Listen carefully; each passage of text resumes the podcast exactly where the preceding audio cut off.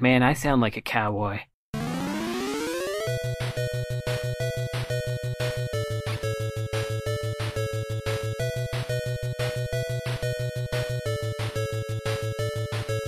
Hello, and welcome back to Insert Credit, the only show on the internet in which we weekly deliver the loudest news, reviews, tips, and tricks, fresh dripped hot from the bottom of video games themselves. In each of our 10 wild segments, we have six minutes to puncture your eardrums with the sick truth. If we can't reach a conclusive consensus within the time limit, listeners and participants alike suffer the buzzer. And now, your host, Alex Jaffe. Jaffe, Jaffe. Right about now, it's time to rock with the Biggity Buck insert credit. Every Uh-oh. week, I assemble a panel of good video game opinion havers to discuss a Denny's menu of video game topics. Every point must be met within six minutes, or they will be punished with the audio sting of a horrible buzzer. I'm Alex Jaffe, and the loudest concert I've ever been to was a Phish show on New Year's Eve. Phish. Wow. Oh, no. That was the loudest concert. Was Phish. Yeah, I don't go to a lot of concerts. I guess believe not. Phish is loud. Um, It Frank- was loud. If they ain't got much else, right? I mean, right? You, when, when you can't do it, you can't do good, do loud. Isn't that what they call it?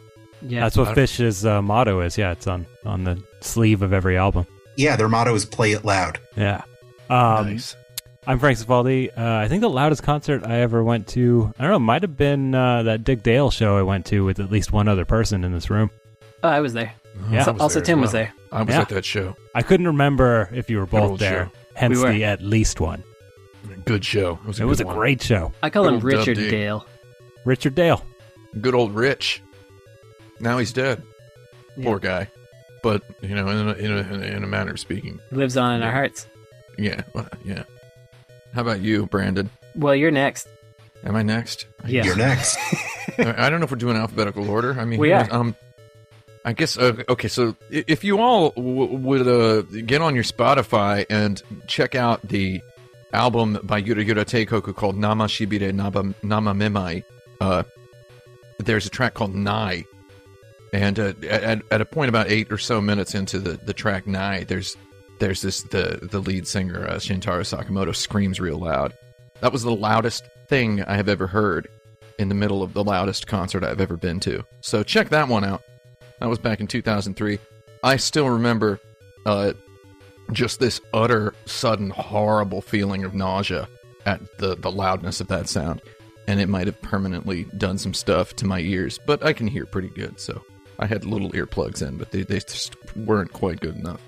I'm Brandon Sheffield, and I think the loudest concert I was I ever have been to probably was one that Tim was also in. Um, I don't know if you Nice. remember this specific one, Tim, but Yeah. uh, we were in Japan, and I think we were seeing uh, the Green Haired Girls band. And before yeah. that, Yeah. there was some band that was playing, and it was just the the room was like the size of my living room. And Koenji UFO Club. yeah, Koenji UFO Club, and Yeah. the home of Yura Yura Teikoku's original. Uh, they they originally made their splash there uh, with the interior decoration by Shintaro Sakamoto. there So, you go. con- continue. It's uh, it's it's all coming full circle, and the the amps were just dialed all the way up, and they did not sell earplugs there, and I was stuffing my uh, ears with toilet paper to believe- try Yeah.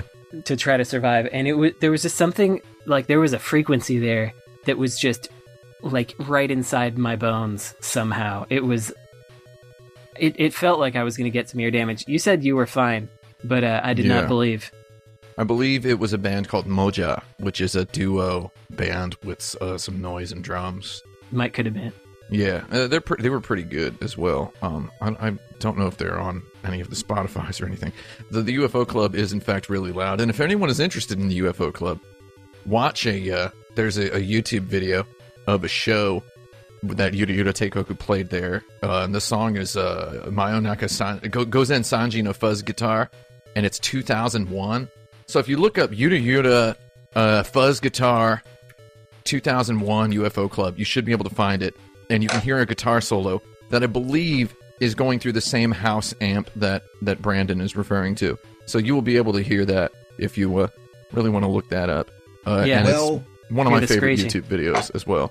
well, it's time to talk about something much better than music, something that contains music vis-a-vis uh, video games. Nice.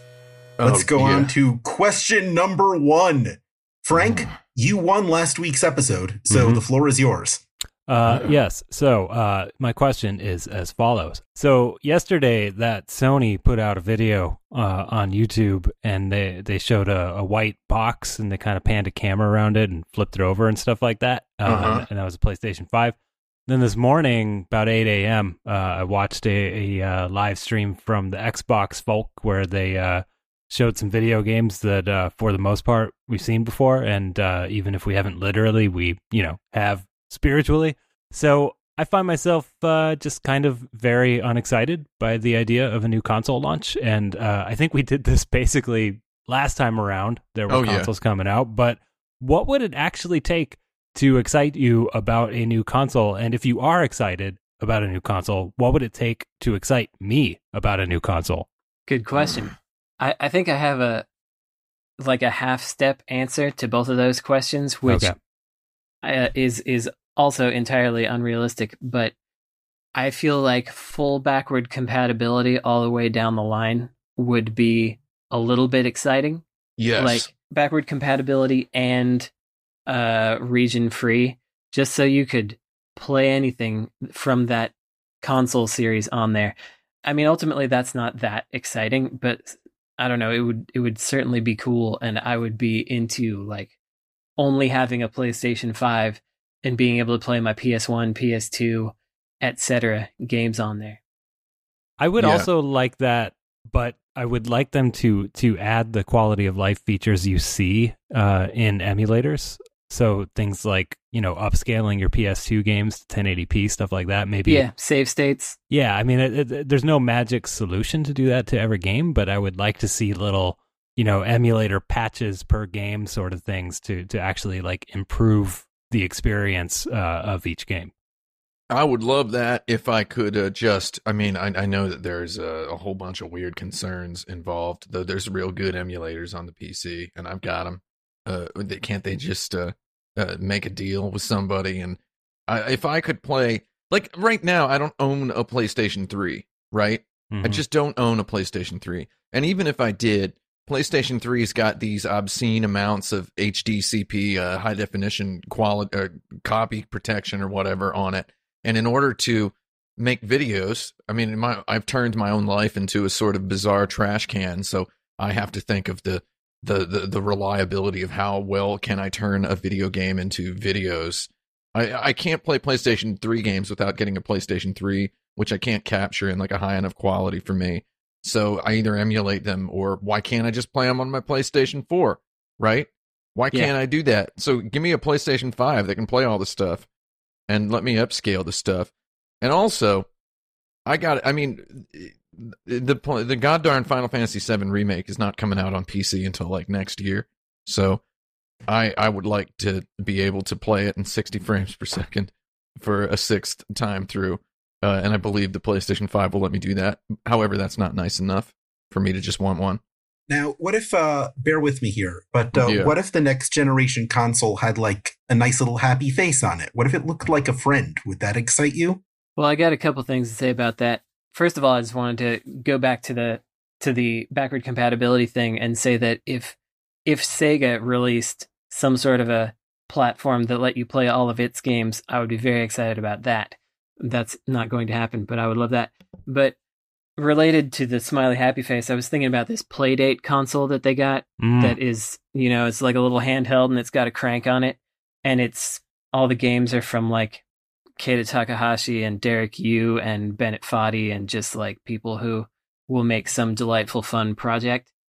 I think I might be excited about that if I didn't know a little too much about it, but I think that's the kind of thing that could get me excited. Like if you can do something fun with a cute gimmick that isn't as annoying as Wii Waggle or something like that, I think I could get I could get behind that. Like if there were some other 3DS type concept that uh, I haven't thought of yet, that Nintendo has has yet to reveal to us or something, I think I could be excited by that kind of thing where it was just like the games on this platform are just going to be on this platform.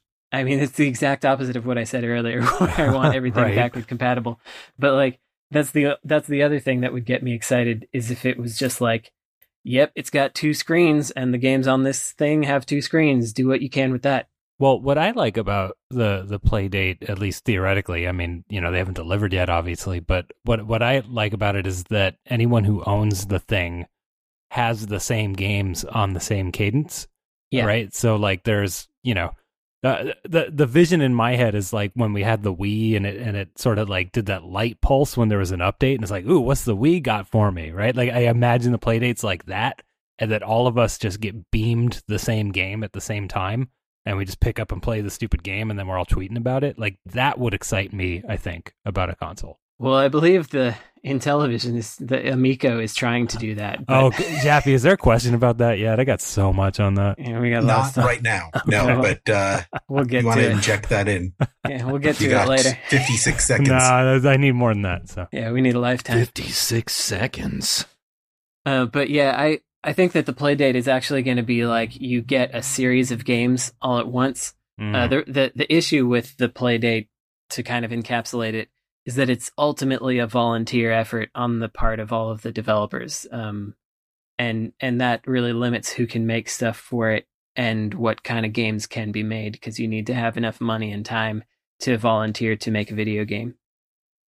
So yeah, All right. So yeah is our magic phrase that stops the uh, question. I think All right. I think that's our new consensus. so okay just just the consensus is uh backwards compatibility and i don't know some weird stuff that's yeah, give me a weird thing. Question number two. This week, an English fan translation was released for LSD Dream Emulator. Uh, What is this game and how do you play it? ooh Ooh. Well, it's a it's one of those PlayStation games that is all wacky, and it you pretty much just walk around in a weird space, as far as I understand. I I don't own it because it's expensive, and I yes. haven't emulated it because I haven't used an emulator. Well, I mean, you can't emulate an emulator. Oh, Mm. touche. um, but yeah, it's it's one of them walking around in a weird space games. There, there's a bunch of those on the PS One actually, and a couple on the Saturn. Like there's um, it's not called Mindscape. It's it's the one that um, Screamin' Mad George made, and it's like a first person pinball game full of skeletons and uh guts and stuff. You know what I'm talking about? Oh, yeah. Yeah, I don't remember what it's called. I got it right over here on the shelf, but um, that's a weird one. Take a look into that. And there's also some like edutainment games called things like uh, a journey inside the body or something, where you got a little robot and you got to go around and look at cells and go inside someone's guts. There's a guts theme that I'm going for here. But yeah, it's one of those like kind of a walking simulator situations, but there's just a lot of weird and wacky stuff. I kind of wonder how they wound up making that when what with drugs being so illegal and them clearly trying to reference a an illegal drug trip. Uh, I don't know. What do you think about that, Tim? How they how how how would they have arrived on such a thing? I don't think it, I think it has. A, I mean, I've I've played this game. I mean, of course, I've played this dumb game. I, I've I've I've met a couple people who were involved with it at a at a party once. Uh, uh, it, we had a, a rollicking conversation. I don't think any of them actually. Uh, I think they knew about as much about taking LSD as I know about drinking, which is I've never. I don't drink. Yeah, Uh, I think I think they had a sort of a sort of a Wikipedia sense of of what LSD is, and they just it's it's art, man. The game's just art. It's So this, if it's a walking around game, then what needed to be translated? what do oh, you there's mean? text Ah, in there. Yeah, there's plenty of text. There's plenty of text. It's uh it's kind of a little bit a little bit more text than you'd think it would be. It's got it's just it's a bunch of weird little random levels. The levels have a whole bunch of strange random elements to them. They're like little vignettes, kind of. Yeah, it's like a different experience every time. Yep. But yeah, it's good. I always used to confuse it with that. Uh, what's that one game?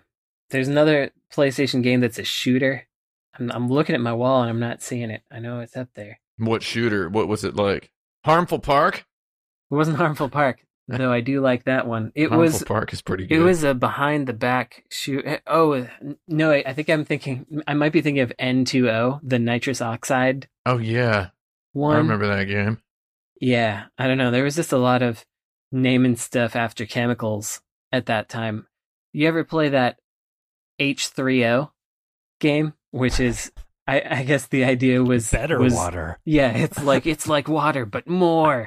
and it was a surfing game. Yeah, Uh, what's that game where uh, you have to get people to do, but you have a mouthful of cheese? You talking about ChuChu Rocket? No. No, I'm talking about Parmful Hark. Oh, Powerful oh, Heart. No, Heck. no, oh no. that H3O game, um, my girlfriend reminded me that, or I didn't know this. Why did I say reminded? She told me that H3O is actually a real thing and it is a caustic chemical that would hurt you a lot. Yeah, you don't want to surf in, in H3O. Yeah. Yeah. Well, I mean that's it's that's why it's a video game. It's danger surfing. Surfing H3O is is a game by Rockstar. Yep. Believe it or not, The clues are Uh, all there. it's along the side. Yeah. yeah, that's they made they they made uh table tennis and H3O are like their two their two sports games that they made. Little fun factoid. So the one thing that I'm thinking about this LSD is I remember when there were a whole bunch of really weird, like very very interestingly selected PS1 games being added to the game archives on the PlayStation 3 store.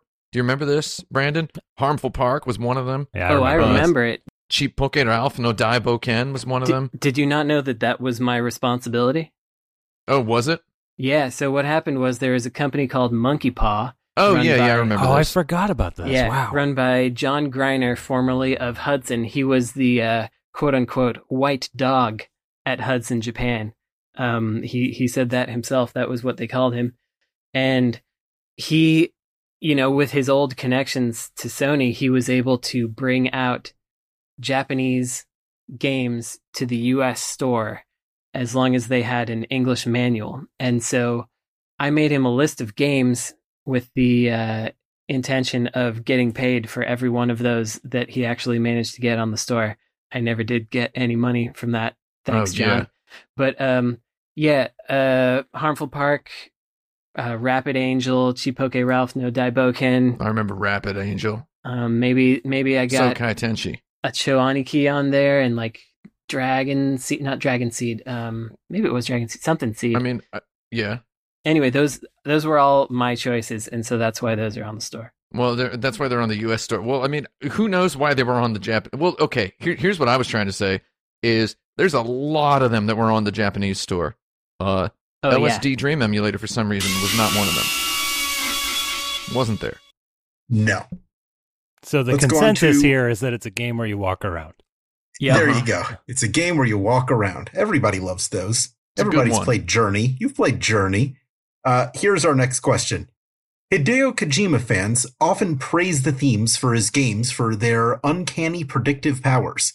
What makes his work so apparently prescient? Oh yeah. I Uh, guess it's because he's just watching the news. Probably.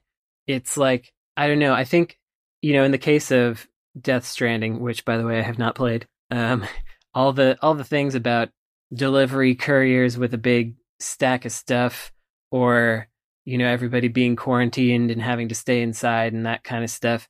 It's all stuff that was already happening in various places in the world. He just was like, what if it was more of this? What if it happened pervasively all across the world? And uh, I feel like that's how he appears to be prescient because he's choosing things that seem like they'll get bigger and making them bigger. And then a couple years later, they get bigger. Right? Well, what are other examples of that? Uh, there's uh, Metal Gear Solid 2 is uh, cited a lot as sort of uh, Having a- predictive of our Yeah. like social media landscape. yeah, and help me just out. What It was- happened in it was- Like AI that was getting rid of junk from the internet. I, I, I kind of can't remember what the plot of Metal Gear Solid. You should uh, watch like the. There's a YouTube video that's just like the final, like the cutscene from Metal Gear Solid Two that breaks down how scary the internet is, basically. Okay. and it's it's pretty good. I mean, you're just gonna watch it and and uh, you will lol a lot to think that this came out in 2001 before Facebook, before Twitter, before YouTube. Uh, it's it's pretty good. I can't. I dare not paraphrase it because I don't want to spoil the uh, the hilariousness correctness the hilarious correctness of it. It's it's pretty good. All right, find Um, that for me if you don't mind. Tim, do you think yeah, it was based on like there. people being on their smartphones all the time, and not their smartphones, their uh, dumb phones, their their Flip cell phones all the time? I think that could have been part of it, but the flip phones didn't have nearly the features. They didn't have most of the features back then that he was No. warning us about. I don't know. It was it was pretty weird, and I mean, it, it comes out of the mouth of a of a conspiratory, a conspiracy theoretical, weird uh, kind of rogue AI character. It's not even coming from a human. It's just it's supposed to sound like nonsense and jargon, and that kind of makes it even even funnier. That it makes so much sense about uh just the oh my god it's hilarious i mean he doesn't exactly say one like give a really specific example of anything that then immediately that came true like 10 years later he doesn't say in 10 years we'll have this he doesn't say that it's just i don't know man it's it's ethereal it's wonderful and i don't really know what it is i think he's just out there i mean I don't know. He's on the level of like a what's that guy's name? That that guy who makes the cars. He's like on the level of that guy. Oh, Elon Musk. Oh yeah, I was just excluding his name. I was, I was, I was excluding his name for Oh, fun. okay. Yeah, I, I have him muted. You want to, you want to hear what Elon Musk is? What's Elon Musk? I wish you'd tell me. Have any of you guys ever seen a Dyson vacuum cleaner? I Oh, got yeah. one. Yeah, You've got one. I got one. okay, one. I, I just purchased a Dyson hair dryer for uh for someone for as a birthday present, um because uh, that seemed like the perfect birthday present. And I held this Dyson hair dryer in my hand, and I, I I dried my hair with it a little bit, and I thought, wow, this really kind of feels like a piece of NASA technology, right? yeah. basically what Elon Musk did was he he looked at a Dyson hair dryer and he's like, how do I make something like this way more expensive and look look way cooler for doing it? That's basically what it was. It's marketing. It's marketing. That's what it is. He's a Dyson hair dryer for richer people. This is Kojima we're talking about. And Kojima, Kojima's uh what is Kojima? Could could we really really say that uh I think he got lucky with Death Stranding. I think Yeah. he got lucky. Yes. I'm sorry. Like the the the weird absolute like so I'm in New York City, which I mentioned. uh, uh on every episode of this show because I've Yes. learned that no matter how many times I mention it, no matter how present that is in my Twitter bio, I still get asked at least once a week if I'm still in Japan or if I'm still in the Bay Area. I'm not even joking. So I'm I'm in New York. Uh, the proof once again that the internet, the the omni availability of information has not made anyone, much less me, any smarter at all. I would say that uh, he just got lucky. And uh, I made a video about Death Stranding where I'm walking around the the the, the barren hexscape of a of a junkyard zone near my apartment with toilet paper taped to my back. I don't know if you guys saw this. Mm-mm. No, I saw sounds this. funny. I have I have it's part of my Death Stranding review because uh, the joke was Sony would only allow me to use 20 minutes of footage, and I had an hour long review. So Oh, I, right, yeah. I cosplayed my own Death Stranding, which I thought was funny, and I had my dog in a pouch on my stomach instead of the baby. It was really like the worst Death Stranding cosplay possible. So I had like a big old backpack made out of toilet paper bulk rolls from Costco. Had no idea, and I keep seeing a GIF of myself on Twitter right. and uh, I'm like, oh no. They're like, look, it's, it's like uh, somebody was like, "How you're hoarding the toilet paper?" I'm like, man, it's a video from seven months ago. Now So- you predicted the future. So I predicted it. Yeah, not Kojima, me. It's contagious. yeah, Maybe consuming Death Stranding gives you Kojima's own predictive powers. yeah. I don't know what Kojima got, but whatever he got, he gave it to me, and I don't want it either. All right. While it lasts, can you give us one last prediction? One last prediction for Kojima. Uh, for Yeah. the- for the, While you have the powers, please tell us. No, we're out of time. Okay. We'll never know. It's time for our next question. This is a question I like to call question number four. Mm. Oh, what are the one. qualities of a Valis like? Ooh, Yeah. This is something that I have been thinking about because it has come up in my life a few times by my own urgings. Uh, my my Uh. first question to you though is uh, is is female protagonist mandatory for a Valis like? so I feel like yes. It is. Oh. And I don't know why I feel that way. I, I Same. feel like yeah, that's that's what I want to explore. I agree. yeah, it it shouldn't be that way, but like there there in Valis 4 on the PC engine, there is a male playable character. Um that's the only time in the series that there's a male playable character. hmm And when you play as him, it's like, ah, I don't know, it doesn't feel right. He's a noob. yeah, he's a noob. The the the power that he has is water does not push him back, and also he doesn't he doesn't like reel back when he gets hit by a projectile. That's his whole deal. Um, otherwise, he kind of sucks. sucks.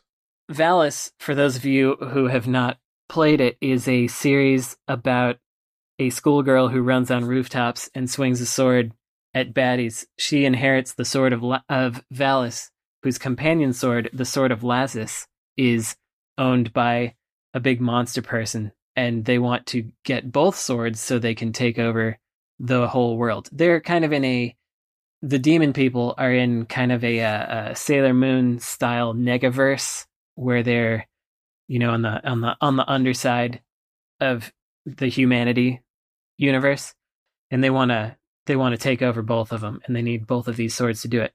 So the things that oh and it started on the PC 88 and then quickly came to the PC engine. There were ports that were pretty inferior on the Genesis. There was a remix of Valis 4 on the Super Nintendo, which was quite good, I think, even though Yeah, I like think that it one. sucks. Yeah, that one's good. Uh, but the main things for me with Valis are short range projectiles because she has a sword, but her except in the in the very first one, you you can never like only use a sword. It always shoots a projectile out, but it doesn't go the full length of the screen, and that seems important to enemy placement and level design. Another thing is the slide. The slide is not in every game. In the uh, especially in Super Valis Four, it's not there, but a lot of the level design or most of the level design is created around the slide being longer than a jump. And so there are a lot of places you need a slide to get to, a lot of things you have to slide under, and it's like a critical mechanic to the game. And it can also do a little damage to enemies. And another big thing is there's a lot of verticality to the level design. So they, they give you your biggest tool, which is this horizontal slide, and then they make you think about how to use it in levels that are constantly going up or going down. I think those are the biggest things. Oh, also single use magic that you have to kind of micromanage. It's not always single use, but uh, you can only have one magic item at a time. So that's those are kind of the main things, but there it so many of those things are in other games and it's kind of like a grab bag of different things that it sort of feels like this Avalis like is the amalgam of these together, but it, it it's I'm not convinced my own self that I've cracked the code. I don't know if anyone else has any opinions on Valis. What do you think is the most recent example of a Valis like? Well, that's the thing. Like, Valis Four. yeah, I don't, I, I don't think there really have been very many uh, since then. There was another that I was thinking of. I don't know if it really counts though. There, there was a game called Mamono Hunter Mai, which was sort of a Valis like, except it did not have the vertical levels or the uh, short range projectiles. Um, it was clearly trying to look like Valis, but it did not get there. Um, you know, I I can think of older games like Athena Arcade is almost one. Um, there are a few other like PC ninety eight kind of games that are in there. Uh, Psychic World, which Mhm. also came out on the Sega Master System, that is pretty close to being a Valis like. But you know, those all came out around the same era, and then I feel like it kind of petered out. I feel like know- there's there's a common jump in Yeah. these games. Like it's a it's kind of a stiff jump. It's a stiff angling forward jump that then falls down more straight. Yeah, I think that Um, might be a part of the formula. Yeah, I Hmm. think it might as well. Now that you mention it, because the the jump being limited in its approach is what forces you to use the slide. Yeah, you can't really get out of danger easily with the jump. It's not a very good tool for that. Yeah, and uh, the slide the slide is better, but difficult to use um, correctly. You have to be able to predict when you're going to need it because the slide has a little animation ramp up. Um, one thing I like about some of the Valises in in Valis three, you've got a an attack that charges up, and so as soon as you use your full charge attack, it goes back down to zero. And so if you attack again immediately, your attack is weaker, and so it emphasizes like timing and waiting. Nobody ever really does it, but it was an interesting idea. Um, one thing I really liked, Val- Super Valis four, they take all the they they like remixed it and simplified it and took it from four characters playable down to one, but they scattered their move set through to uh, the one character. Wow. I just I just want to go for 10 seconds and say a really cool thing they did was they have the boss meter at the uh, boss health meter at the bottom of the screen at all times and it ticks up over time so the faster you get get to the boss the less health it has which is a Oh, really cool There's a really interesting. cool. Yeah, there's an interesting Famicom game that does that. Uh, uh, Bio Senshi Dan, I think it it, it, it almost came out here as uh, Bashi Bazook by Jaleco. oh It's got the same thing, and and in fact, uh, the the boss of the level actually uh, evolves and gets larger as well. Uh, Oh, if wow. you take your time. Yeah. that's cool I think that's a pretty great mechanic, and if you have the chance to check out a Valis like, please do so. Uh, Psychic World our- on the MSX only, not the Game Gear version. yeah msx1 Valis like, Valis comment, and subscribe. here's our question number five. yeah, let's go. Question number five. I've been getting a lot of listener feedback since our return, and I think Uh-oh. it's time to bring back our number one most requested Oh, no. segment. I'm gonna Uh-oh. mute. That's right, friends. Uh-oh. It's time for the improv zone. heck that zone Yeah. Uh, for six minutes or until the premise is no longer sustainable, Oh, uh, you'll be enacting this scene. Frank, Hmm? you are Nintendo of America President Doug Bowser Okay. at your first shareholder meeting.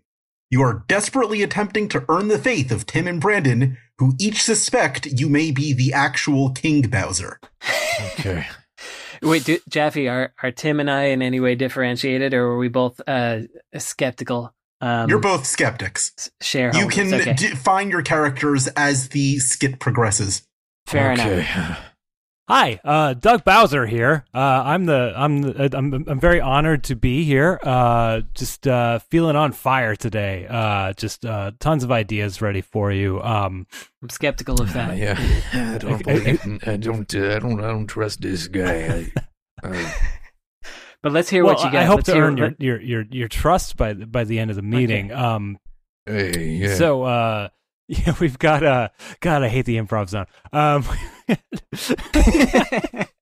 uh, I don't know what this improv zone is that you're talking about here. Uh, uh, so the but the um sorry, I just itchy scales. I sorry, uh arms. Um tongue. Oh, Yeah, my. Uh, Mm. so um you know we've uh we've got a lot of products slated uh for next year. Um half of them involve Olympic games. Uh Okay. and Yeah. the other half uh, involve mushrooms. Uh now, and l- now let me let me stop you right there for a second because I've heard from my friend Mario, my personal friend, yes. that you may Yeah, have okay. in the past uh, made a pass made a pass at his girlfriend, Princess. It's a Um, lie. I see. Um, Uh, you know, this is it, it, these are these are potentially serious allegations. If uh, if that's true, he says that you you uh, took took her away into your your own kingdom and made her wear a different So, crown or something like I mean, that. I appreciate the, the the concerns, but um, you know, just we're we're here in secrecy, and uh, you should know that Mario is a uh, fictional character, um, not a real what- person. Gentlemen, yeah. Yeah. Uh, how how have I been talking to this guy? um, I, I I couldn't say, sir. I, I don't really. I mean, maybe it's some I'm other guy named Mario. Uh, what what are you skeptical of exactly, sir? Oh, just well, you know, the whole the whole scenario. Something that I'm I'm skeptical of whether uh, my my good friend Mario could be, you know, a false person. He says he says things like "it's a me." He says things like "that's so nice." Uh, occasionally, he'll fall into a pit of lava and say, uh, I, "Frankly, I don't remember what he says during that time." Uh, but he says all kinds of stuff, and so how how could a person like that be not be not well, a person? I mean, there's Um, there are other people named Mario. I mean, Mario Lopez actually fits every one of the criteria. uh, that you just outlined. I guess you're right. He plays soccer just like Mario Ex- Striker. ex- yeah, ex- that's exactly right. Yes. Yeah. Yeah. Okay. All right. I'm putting I'm putting it together. Well, here's another question. If I grab you by your tail and throw you into Please a don't do bomb, that. how will that make you feel? Oh, Um, I shouldn't. that do would that. be e- extremely painful if you were to uh, grab my um, arm. Uh, is what I think you Hmm. probably meant by tail, because there's I- definitely uh, not a tail. I, re- here. I I really thought I caught you there. I thought I had you caught Um, no, well, I don't know, Tim. You got anything to uh, to add to this here Uh, as a shareholder? You're an important part of. This, I mean, do you guys uh, want to talk strategy, or are you just going to question my species? I mean, what's going on here? Fine, I guess we can talk strategy. Uh, how many lizards are there in the next Mario? game? Uh, well, I'm I'm glad you asked. Uh, we've uh, we've determined that lizards actually are very popular with our core demo, um, because they're the Huh. the best creatures. Um, especially if they breathe fire. We found, uh, and and have uh, little spiky backs. Uh, maybe tortoise tortoise shells. Uh, do really well. Interesting. Um, so actually, we uh, something we wanted to discuss with you all was uh, the strategy of possibly turning Mario into a lizard uh, for the next Hmm. game. Well, I guess you know one of my thoughts is we we have a lot of axes that we were going to put in the, into this game, and uh, and uh, y- you know we we all know lizards they like bridges, they like Yep. to bounce around Mhm. on them. So how do you feel about the relationship between all of the axes that we need and and you know the lizards and the bridges in this sort of a situation? I don't understand this question in any way, sir. Um, perhaps Oh. I should connect you uh, with uh, one of our uh, game designers in Japan. Might be Okay, able to help you. I don't really understand how this uh, would affect um, your shares in the company, uh, which you know, I'm just trying to understand what the game is about, how the axes made drop lizards into lava, just you know, really basic, um, high level stuff. It's it's it's, it's Uh, you know that's more of I'm, I'm not really the, the the game ideas guy you know i'm here to i'm here to make us all out of money um but Okay. uh you know we could uh certainly uh invite like i said the the the creative staff um from japan to talk about uh the lizards uh if you'd like um Okay, well, I, I realize I've gotten us off track. We should be talking about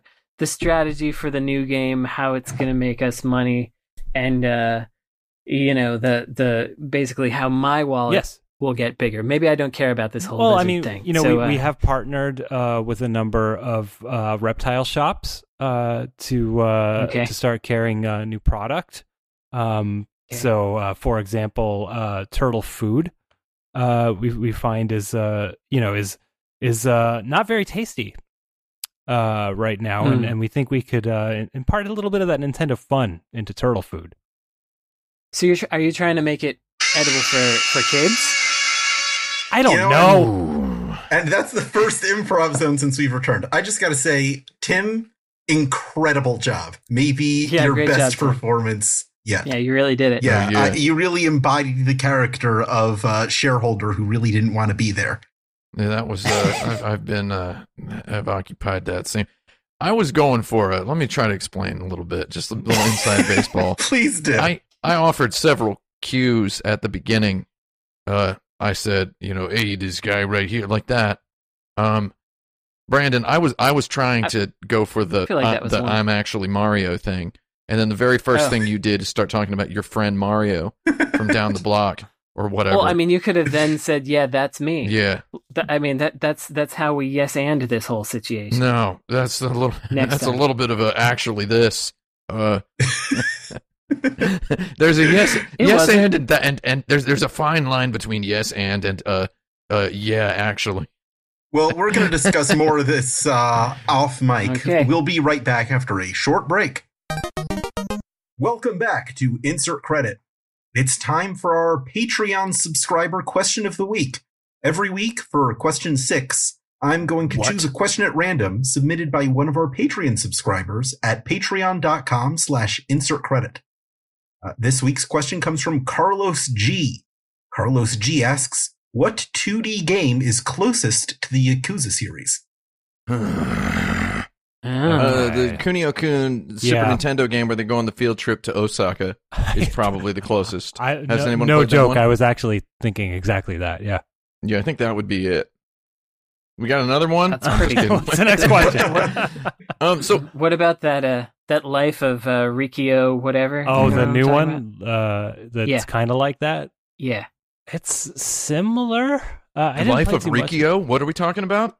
No, man, I can't remember what it's called, but you know, it's that it's that one where uh, it was made by a Russian guy and his oh, dad. Friends of Ringo Ishikawa. Yeah. There we go. Okay, so that that game is actually. Did you? you so you, I, I take it you haven't played it because. Uh, no, I played it for a couple hours. oh, oh, oh. Okay. Well, I mean, I, I don't really think of that as a. I think it. Just forgot what I the think name it was. it, uh, it it thematically, subject materially uh, resembles something like a Yakuza game, though, in in sort of in its structure and such. I believe it's far more artsy and ethereal and and literesque than Definitely, but I think you could make.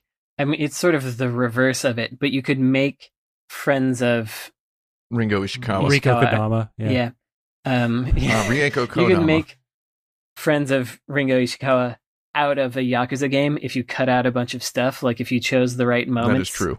You could you could construct that game. So that's that's why I went that direction. Yeah, but it's got sort of the like school mechanics and stuff like that that I just don't associate with Yakuza. Although maybe I should because there's a lot of you know like money mechanics in Yakuza that you have to sort of balance as you're yeah, doing it, that that would be like your um, cabaret Yeah. hosting or similar kind of. It would be that version. It's of not that. like funny though.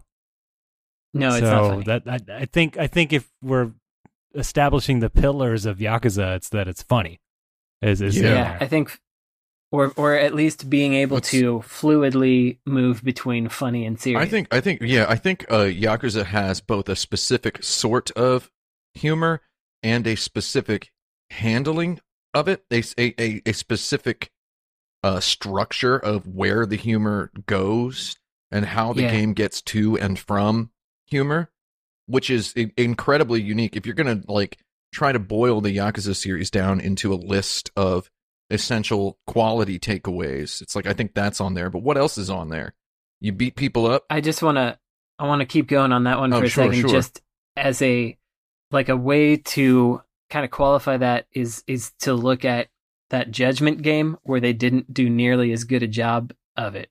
Um I've found that kind of an interesting thing to look at. That game's good though. Uh it's my least favorite one so far. Oh, uh, how much of it have you played? Did you? Well, I mean, okay, I wouldn't Well, even call it a Yakuza game. I think I it's played a, the full thing. Oh, um, neat. But the the way that they do the the humor and move in and out of it is not as dexterous, and they tend to pair the humor with some of the more frustrating mini games to complete, and so that kind of dampens the effect of the the humor on your overall experience because the the the jokes are tied to like now you have to do a somewhat frustrating mini game, you know. So it, uh, that stupid anyway. drone racing mini game. yeah, and the the the like uh following mechanic where you gotta wait for them to like swirl around in circles a couple of times before they'll go again, or else you have to start over. But anyway, you were saying what are the other Yeah, what are the main- other what, like what are the other bullet points if you were trying to yeah First beat- of all, I don't believe Yakuza was ever uh was ever flat out like pitched to anybody. I think uh yeah I think Nagoshi was just uh, a, a cool enough dude. Guy worked on Daytona. Guy worked on F Zero GX, Super Monkey Ball. Super Monkey He Ball. just he was just at a point where he's like, I want to make a, a game that's like my favorite Yakuza TV dramas and books, and they're just like, okay, and then it just kind of went from there. So I feel like it was it was never pitched, but if you it does feel like a game that evolved rather than came Mhm. specifically from yeah, it's neat. top down GDD or something. Yeah, no one had all of those ideas and put them together on paper, and then no, it's impossible. Um, I think an, another pillar, and I don't know if this counts as humor or if it's a separate thing. I think it's a separate thing. Is uh, cartoon exaggeration. Yeah, So I think that's that's kind of mandatory to a yakuza like, you know, that that you can throw motorcycles or that you know your your moves are just very exaggerated, or you know if you're if you're on a sex line on the phone, right, that that it's you know got the pink backgrounds with stuff floating around, stuff like that. I think another main thing is every plot beat ends on a cliffhanger that is easy to understand so that when you wander around the city. I mean, I guess this is another part of it is being able to wander around a city and do things at your pace, but you always know what is the next big thing you have to do. And that's always like on your map. And it's always like in the top right corner saying, or, or if you stand still for five seconds, Kiryu will be like, well, guess I got to call up that guy. He's probably waiting for Yeah. me or whatever. And I think that stuff is like really, really good at always keeping you placed.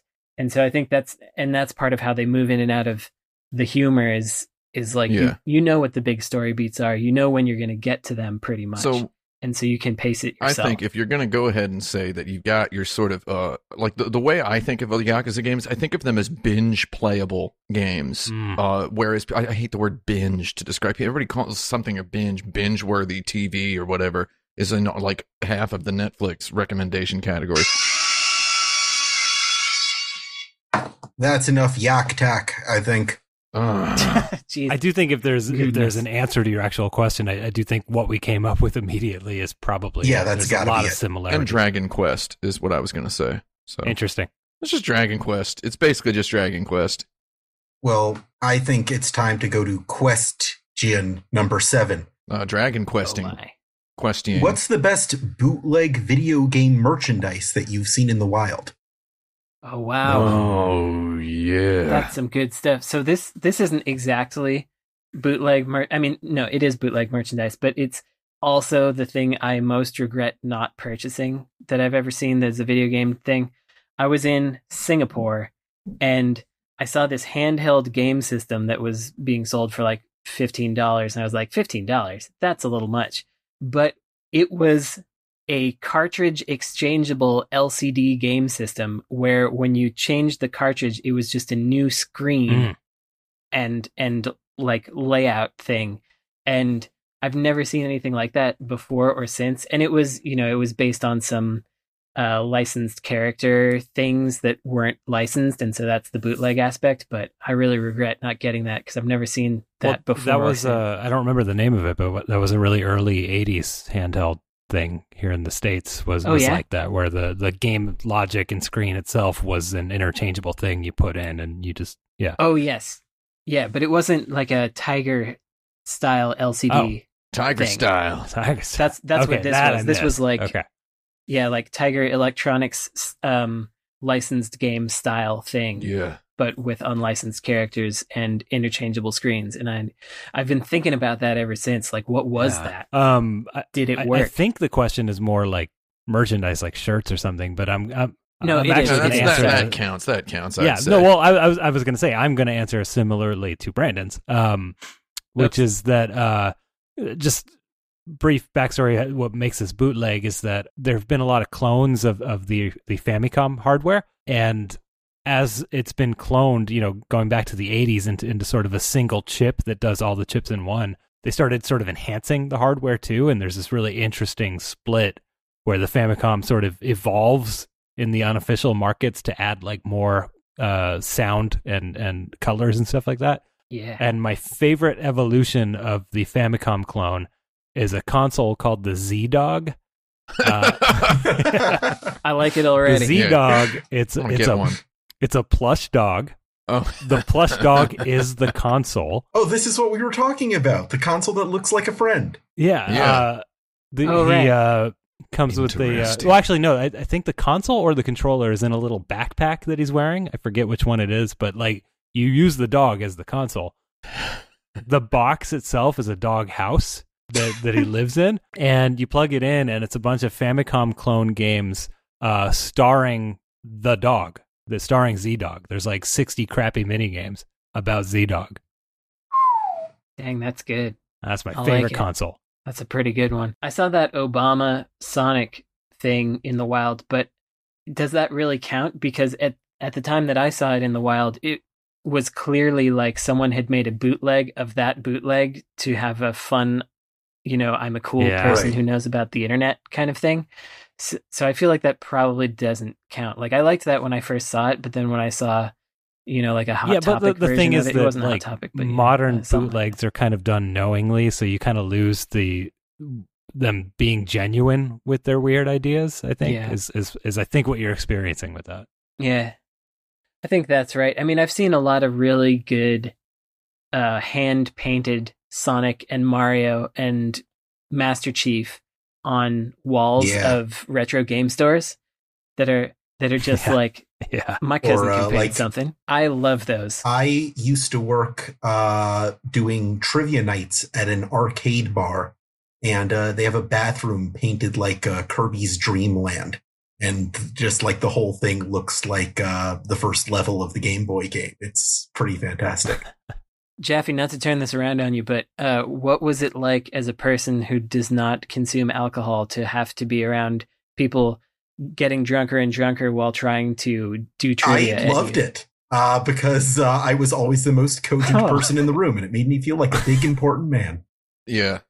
Um. Uh, I'm not gonna. Oh, I'm. I'm gonna go ahead and just say, All right. Jaffe, as somebody older than you, who has never drank alcohol, let me tell you, uh, that's a that's a that's a feeling that you uh you start to get used to, and then you uh you start to feel good about, and then you start to feel like uh like the master of, of the universe, basically. Exactly. It's- you feel it's- like you're on a higher level of uh, being than everybody else. Yeah, sip sip slowly from that particular pot of drug is what I'm gonna say.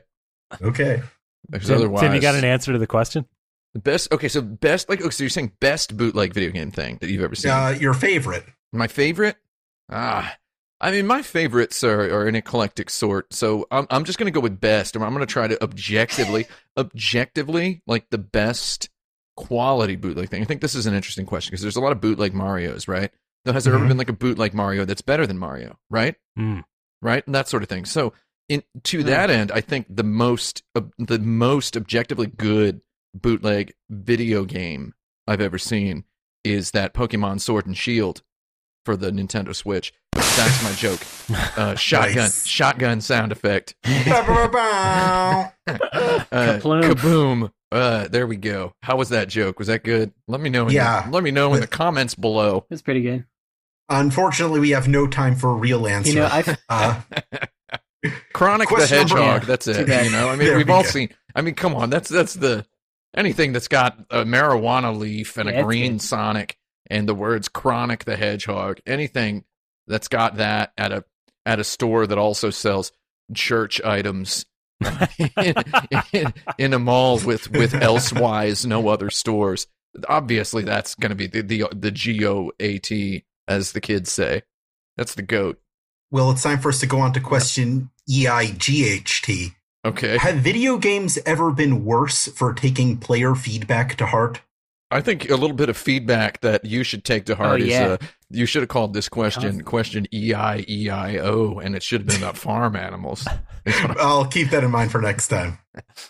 But anyway, back to your inferior question. Uh, Um, yeah. Unfortunately, we're stuck in this podcast. So I have a recent example of this actually. Uh, well, it's, the example isn't recent, but my learning of it is there's a game called High Octane that came out on the on the PC and the PlayStation One and the Saturn, and I played this game.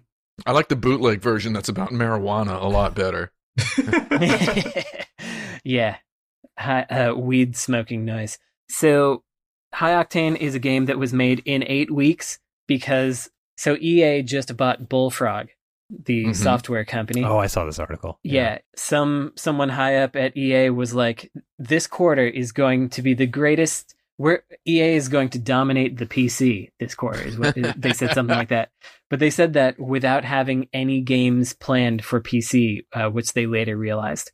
So oh boy. so then they were like, "Hey Bullfrog, what can you make us in eight weeks that we can put out this quarter?" And so what they made was this game called High Octane, which uh, has some some funny stuff to it. Like for example, they intended for all the cars to be different, uh, have different stats, like more acceleration, or more turning, etc. A bold move to have make the cars be different. Yeah, and while they uh, definitely did put in visuals that indicated that was the case, they did not actually make the cars different. They're all exactly the same. Um, but to the player feedback point, they had this kind of unique idea for the time where there was a lot of inertia on these things, on these cars, and so and they had a big boost And so on straights, you would want to use your boost, but then you'd need to prepare a boost or something else in time to get around a corner, or else you'd just be slamming into the wall and you'd cause this huge pileup of other cars.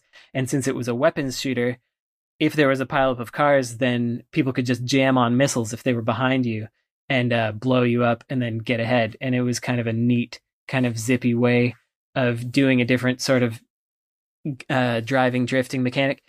Uh, and then Peter Molyneux played it. He was the head of the studio, and he did not like that.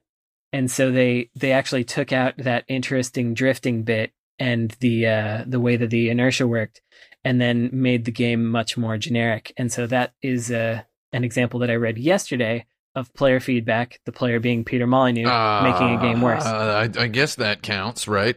He's technically a player of the game, but he played it. he was a Yeah. player. Well, he didn't work on it. No, that is it. Yeah. If he didn't work on it, then I guess that makes sense. You know, okay, so I, I don't know. I, I, you know, I've never played all of the Mass Effect games. Have any of you guys played all of those? No. I've only played a little bit of the first one and then a little bit of the second one. Same.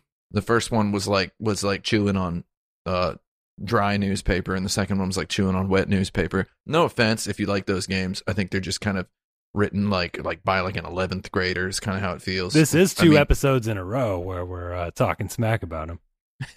yeah. well, there was the, the the ending of Mass Effect 3. Don't know what happens. I think all those characters are surreally uninteresting fictional individuals. I so I, I don't care what happens to them. However, apparently a lot of people really did. And the ending, I don't know what it is. Though yeah, I remember this one. uh, the ending of the game, uh, didn't everybody yell? And then I, I would say that's making it worse because yeah, apparently they were upset about it. if people got mad at the ending of the game, it was probably the most interesting part of the game. I know this as a fact without having having Right. uh, having a, gra- a glimpse to the full narrative, uh, knowing how boring the story is in those games. Again, no offense if you like them. Uh, I like some bad stuff too. Just knowing how how how just bland those games are, and then knowing that if someone likes them, they must really like boring stuff. So the ending must have been really cool. And Yeah. uh, right? Does yeah, that make sense? I agree. I think that basically it's it's the same as that thing we were talking about earlier in an earlier episode with uh, Detroit Become Human, where the fans were upset that your your android was freed from the title screen, yeah. and so oh they, yeah, yeah. they passed her back in and just reversed the one decision that they had made. Yeah, I think anytime that a game is like, you know what, the gamers are upset, we'd better renege on our decisions we made. I think once you do that, you've kind of you've kind of lost your uh, card carrying member of the creative decision making community, if you know what I mean. If you want to talk about a, a, the the big true answer is when when's the the biggest example of a player feedback making games worse is just the entirety of video game history. I believe. Uh, I Yeah. believe. I believe a lot of uh, a lot of bad games have won uh, in the stores and in the sales because of the the the dark, evil, sinister money of of of, of large companies that have been able to promote and place and market these bland, boring games. Like like man, again, again, no offense, those Assassin's Creed games are like they're they're like watching HBO when you're four years old is what the Assassin's Creed games are like, where you know you know it's grown up, but you uh you also don't understand anything that's happening. The end. the end. Uh, I'm feeling fine on question number nine. What is the Olive Garden of video games? Ah, the Olive Garden. Well, okay, so first of all, the Olive Garden is Based on say player this as a- feedback. as a- I say this as a as a as a white person who went to college in the state of Indiana. The Olive Garden is a really boring thing to make fun of. Right? Number 1. I think right? Okay, so I mean I'm just making sure that we understand it's it's uh I mean it's a luxurious experience to a certain type of people that we need not disparage, I believe. I believe we gain nothing by disparaging the people who genuinely look forward to going to Olive Garden. I, I mean, I wouldn't go to Olive Garden. I would rather eat. I would rather go to, uh, you know, the Olive Garden in Times Square is the most foot trafficked uh, restaurant in America. Did you know this? what? It is Wow. the most It is the, the it is the most profitable restaurant in America, the Olive Garden in Times Square. Meanwhile, you can go to I I I living in New York and working in Times Square for a while as I was. I I know of several Italian restaurants I can go to that are extremely extremely good and the sort of thing that Olive Garden attempts to bootleg at the the store that also sells church goods at the Dead Mall. Basically, don't want to. Ma- I'm not making fun of Olive Garden. So anyway, that's what I define as Olive Garden. So what's the that of video games? Well, I just want to add a little bit there because I think Assassin's Creed. Yeah, that that Sorry. I think probably the Olive Garden of our minds is one that has like a Disneyland slash Las Vegas strip style of uh, pretend Italy and pretend Europe, which I do not disparage. In fact, these days I quite enjoy to have some random pillars or like a painting of a grape or like some some cherubs floating around with a banner that says maybe something in Latin Yeah. and and like the the whole vaporwave music genre and visual genre has kind of co-opted the interior of an olive Yeah. garden as an aesthetic so there there's a little bit of that in there possibly too like a something that you made that was supposed to be cool that was actually so lame that it was cooler than you intended Uh, That's a but lot of 20 years credit later to Olive Garden.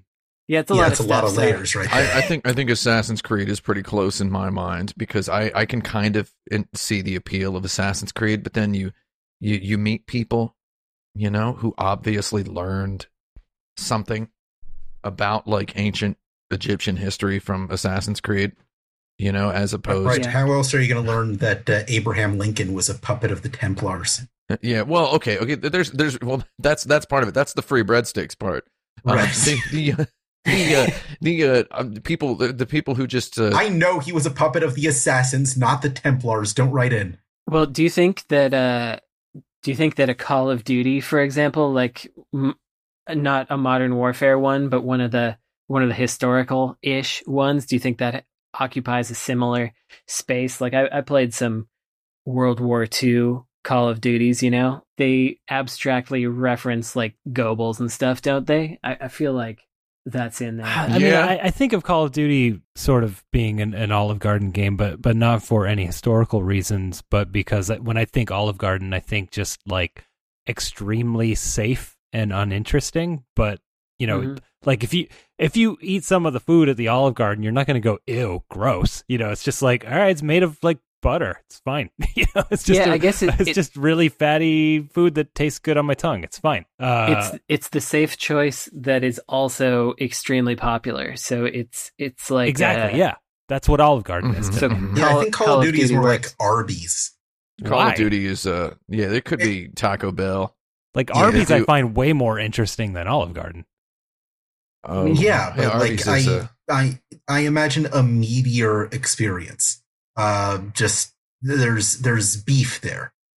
mhm. They have Beef at the beef. Olive They- they Garden. literally, yeah. Yeah. there's- uh, there's beef well. I think of Olive Garden more like a cheesy place. I mean, I I think that just uh, I mean, this is maybe not a controversial opinion, though. I do think just pretty much any single player prestige video game Yes. made by EA or Activision, Mm-hmm. I think those are Ubisoft also throw that in. Ub- Ubisoft. I mean, I know I just yelled at Assassin's Creed for eight years, but uh, yeah, I mean, Assassin, uh, Ubisoft as well. Though Ubisoft does have some. Uh, Ubisoft is better. Yes. Maybe Ubisoft is better than Olive Garden, though. I do believe that just uh, the the biggest money making pillars of video games are just the Olive Garden of video games. They're they're bland, and I mean this this ties in somewhat unexpectedly seamlessly to the my answer to the previous question. Yeah, I mean, is- it, it feels like the same thing, right? It's like, Yeah. like the video games are kind of bland because we listen to players too much, and uh, Jagweeds are, are able to point at numbers and go, well, this game sold like Yeah. this. And it's like, oh, you, you can make, in this world, you can make something sell. You know, it's easy if you have money. Yeah, you That's need it. money to make something sell. It's very frustrating. That's Well, yeah. true. So that's why the people who start with the money get to decide what sells. I'm gonna say that the Olive Garden of video games is Nintendo because when you're here, you're Famicom. Oh, that's part of it. Well, yeah. fair enough. That's goddamn part of it. Question number ten, Oh, coming man. right up. Yeah, Neil, eh? yeah. If you were given unlimited funds to develop a video game, and had to prove that it was all being used on the game, how would you exploit that resource to help as many people as possible? Hmm. Okay. Um, it would be a game that was only playable on a unique piece of hardware that we had to also develop that was a laptop or something uh, that had basic function. You know, I don't know, make an OS too. You know, we'll, we'll make a we'll make a uh, an entire sort of like Windows competitor OS or just use Linux or whatever, and and a game that only runs on this particular laptop, and everyone in the world has it.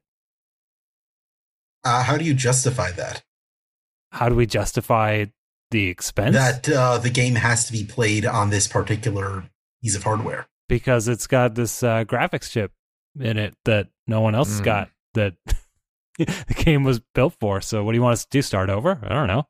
So I was I was thinking about like what if the game like that okay that can be the hardware and then the the game itself is like it's like a free to play game but all the money actually gets redistrib- redistributed among all the players. So the the whales who are paying the most their money actually goes back into the ecosystem and the people that can't afford to play the game kind of get paid to play the game. I'm basically trying to find a way to work uh, socialism oriented Yeah, you're creating into this. socialism inside this video. I'm game. trying to make a socialism happen inside the video game. Now, how would you get everyone to play it? Like maybe this is I don't know. Maybe it's it's just maybe it's it's like folding at home or something like that. It's it's always passively on, but also also you you can play it and pay into it and and do Fortnite things inside of it or whatever. But um, ultimately, it does you a socialism. Well, okay, so we have literally an infinite budget. Uh, Yeah, and, right, and right. the goal is to help as many Yes, people as possible I forgot I forgot about the infinite budget. So I was a fool. to me, that means I hired the entire world. Mhm. okay. Yeah, And- we, it, Ah. universal basic income is you work on Yes. this game to a Oh. varying degree. exactly. Oh, the old Ubisoft trick. yeah, hire everyone. Ubisoft, yes. Well, UBI. Oh, I Right. get it. is I got joke. it. Yeah, Wow, so I didn't- I got the I feel- joke. I feel like people a didn't fool. Get it. Uh, Universal Basic Income I- Soft. yeah. I have to apologize to the world for not getting that joke. It's okay. Yeah, be not getting that joke. That is the Uh, easiest way, right? It's it, it, it's universal basic income based on the position I hire you into. Yeah, Well, why not have some fun with it and call in like uh like a couple of Silicon Valley guys who will then make it so that it's a game that also mines like Bitcoin. Yeah, I was thinking about and, that. And searches for searches for the cure to cancer or whatever Yeah. via a cloud computing thing, and There you go. also pays everyone real Mhm. money as they play it. What about that? As Right, they make right. it The and they make it by playing is- it. Yeah. Yeah. Mine bitcoins for me, get dollars for you. Yeah, that's the uh, part of the socialist uh, paradise we're building here. yeah. Well, it kind of stops being a socialist paradise, but uh, yeah, I Oh, guess yeah. that's how it. If it were to happen, that would be how it did happen, where it was like, yeah. Unfortunately, okay, it benefits everyone, but it benefits twenty of us the most. it's all about those mosts. That's how you have to sell it. But yeah, the uh, most. That's another loud band that I saw once. it's a pretty good name for a band. Actually. Yeah, check out the most. So, yeah. It's time Yeah. for a lightning round, folks. Uh, this is where I develop some weird uh, word style thinking game for you all to play as quickly as possible. I All right. decide a winner, and that winner gets to pick the first question of next week's episode. Oh heck yeah, man! I hope it's not me. With the stakes clear, are you prepared to play? Clear stakes. Yeah, kill Ready me, to Okay. bro. Uh, this game is called Slogan Slinging. I'm Oh, going no. to name a video game company, and you have to pitch a new slogan for them. Oh yeah, hit me. Uh-oh. Here we go. Olive Number one, Garden. Square Enix. Oh yeah. I, I'm stumped right out the gate. I know there's just so, too much to think about. It's like so many possibilities. Um, Square, Square Enix. Enix. You you already know what's up. Square Enix, the Final Fantasy company. okay. uh, number two, Rockstar Games. Oh, Rockstar Games. Uh, oh, I, I- what I keep coming back to is that Grand Theft Auto Five has been on the NPD list for like seven years. Yeah. Here's here's what I got. month. Here's what I got. Rockstar Games, we're rich. No, here's what I got. This is this is legit. This is the legit slogan I would pitch them. Rockstar Games, guaranteed. That's it. That's the I I whole like slogan. it. That's all right. Because yeah. their games are always real big. It's you Yeah. know what Yeah. you're getting. Yeah. There you go. Yeah. Rockstar Games guaranteed. Uh, I shouldn't. Mojang. Mojang. We We're promise he doesn't work Nazi here anymore. Oh, yeah, exactly. We said the same thing pretty much. Mojang. The J is a Y. Okay. Uh, Game Freak. Oh yeah. Oh yeah. Not the Pokemon Company. Not as big a freaks as you might have thought. That Not kind of negates the title. not the Pokemon Company is what I would call it. The Pokemon company that's not the Pokemon company. Yeah. The other Okay. Pokemon Company. Uh, your next game is Tencent. Ten cent. Uh, any. uh, just something about nickeling and diming people. Yeah. basically is what it would be. Yeah. I was thinking be- more like Yeah. ten cent. We probably own you. Ten cent. You'd buy ten of us for a dollar. I'd buy that for a dime. Um, uh, I appreciate that Frank basically just pitched the slogan of the corporation from Rocko's Modern Life. Oh my god. Bungie. There and back again. Bungie. Ooh, jump in. jump in. That would be the slogan. Yeah, I that's guess. No, it's But not then you don't get to stay. You just get pulled back. Oh yeah. Oh, get yanked out. Yeah. That's why I said there and back again. Oh, that's good. It's okay. That's more like what they would call like the documentary about Bungie. I guess Mhm. that's true. Uh, Ubisoft. Universal Ooh. basic income for everyone. Yeah. Universal Kind of basic income. And then I was going like to try to make uh, I actually soft I feel like into an acronym. U- Ubisoft would actually be something like "We are French." Like that's that's the most important thing to them. But would We're it be French. we or we? Yeah. Oh, Yes, our French. Yeah, OUI. yes, our French. Oh yeah, yeah, excellent. Bandai Namco. Oh no, Which name comes first? we don't even. They don't the logo is like shuffling around like a three card Monte. yeah, it's have- just it's have- just in an infinity symbol, just looping. I, I have uh, I have insider info that several people who work there actually do get it wrong uh, quite frequently. I Yeah. Bet. well, so it's in that. in Japan. It's flipped Yeah. from the U.S. one. So Yeah, it's it's uh, it's a god darn nightmare. Uh, that's a good slogan. It's a goddamn nightmare. uh, Activision Blizzard. Ah, we make Call of Duty and World of Warcraft. It's not a very Uh, good I mean, slogan, a but little it tells too you what they do. Yeah. Okay. Activision, the active television, Okay, Yeah. Frank. and just leave Blizzard. Why'd you out say of it, my cares? name? Because Do it's you your have turn, any? Frank. Do you have any slogans? No. Okay. Our last game company is EA Sports. Oh my god, it's in the game is the clear one. It's so it's so good. It's in. The Yeah, game. but you How can can't use that one. Well, okay, so there, here's here's my genuine slogan. My actual genuine slogan is their games Madden always huge, FIFA always huge, worldwide, worldwide, right? So EA Sports guaranteed. what do you think? So okay, here here's mine. Semi jokey but real. Uh, EA Sports, your only choice. Oh yeah! I- oh my I god! get- Yeah. EA Sports, the only game in town. Yeah, there it is. Okay. Um, I. I think I- I nobody think won. Man, Yeah. all right. Um, tallying the points here, and uh, I think I got to give this one to Tim. Oh, uh, congratulations, Tim. Uh, could I you are the selector of next week's first topic, Oh, uh, and yeah. that's pretty much our business for the week. Yeah, I give it to Tim too. 'cause Just I don't. know, Rockstar Games guaranteed is actually Yeah, great. that's that's solid. I like I Yeah, that. it love was that. good. Get- Call me up. You know, I have it on uh, on inside info that uh, those dudes, uh, the, the the top dudes there, saw my Red Dead Redemption video, and uh, they passed it around in the office. The one where I summarized the plot of Red Dead Redemption One. So, in other words, when I say "call me up, guys," I mean it. Call me up. I'll rebrand up. you for the 21st century, Guaranteed. guaranteed.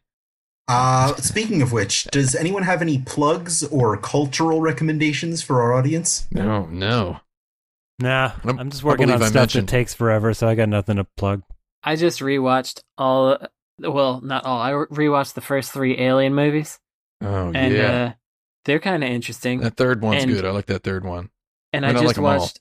Yeah, the third one's kind of interesting. I, I just rewatched also Terminator Two, and Oh man, you yeah. know, you know how well. So I I don't know how to frame this. Terminator One is old. You you look at it and you're like, that's the '80s. It's definitely old. But the story is pretty good and feels like it's kind of eternal. Like it, you can you can watch that whenever. You know it's in the '80s, but it it feels like a story.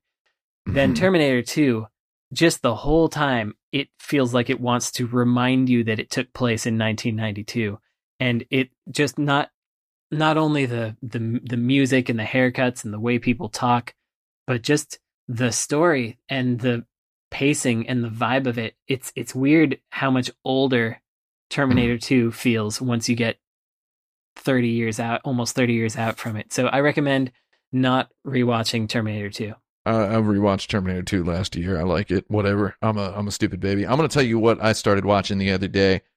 That uh, after after hearing uh, many many many people have recommended it to me, and uh, I was not sure why they were all recommending it. I knew I would probably like it because I like cool stuff, but everybody told me to watch the anime Doctor Stone for some I watched reason that. And uh, we started watching it over here. We're like eight episodes in, and I'm like, uh, I think that's pretty good. Whatever. I don't like how the people talk in it, but other than that, I think it's pretty good. I I think they talk fine. They talk kind of like weirdos and idiots, but it's fun.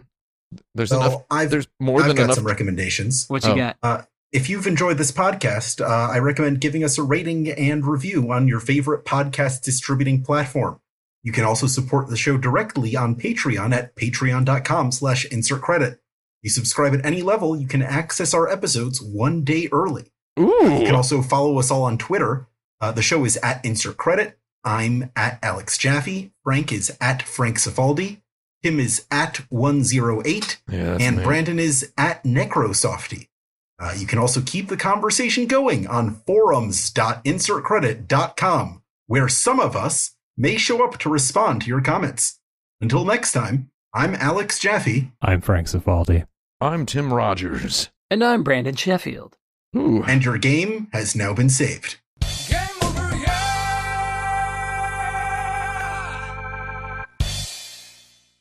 Tiger style.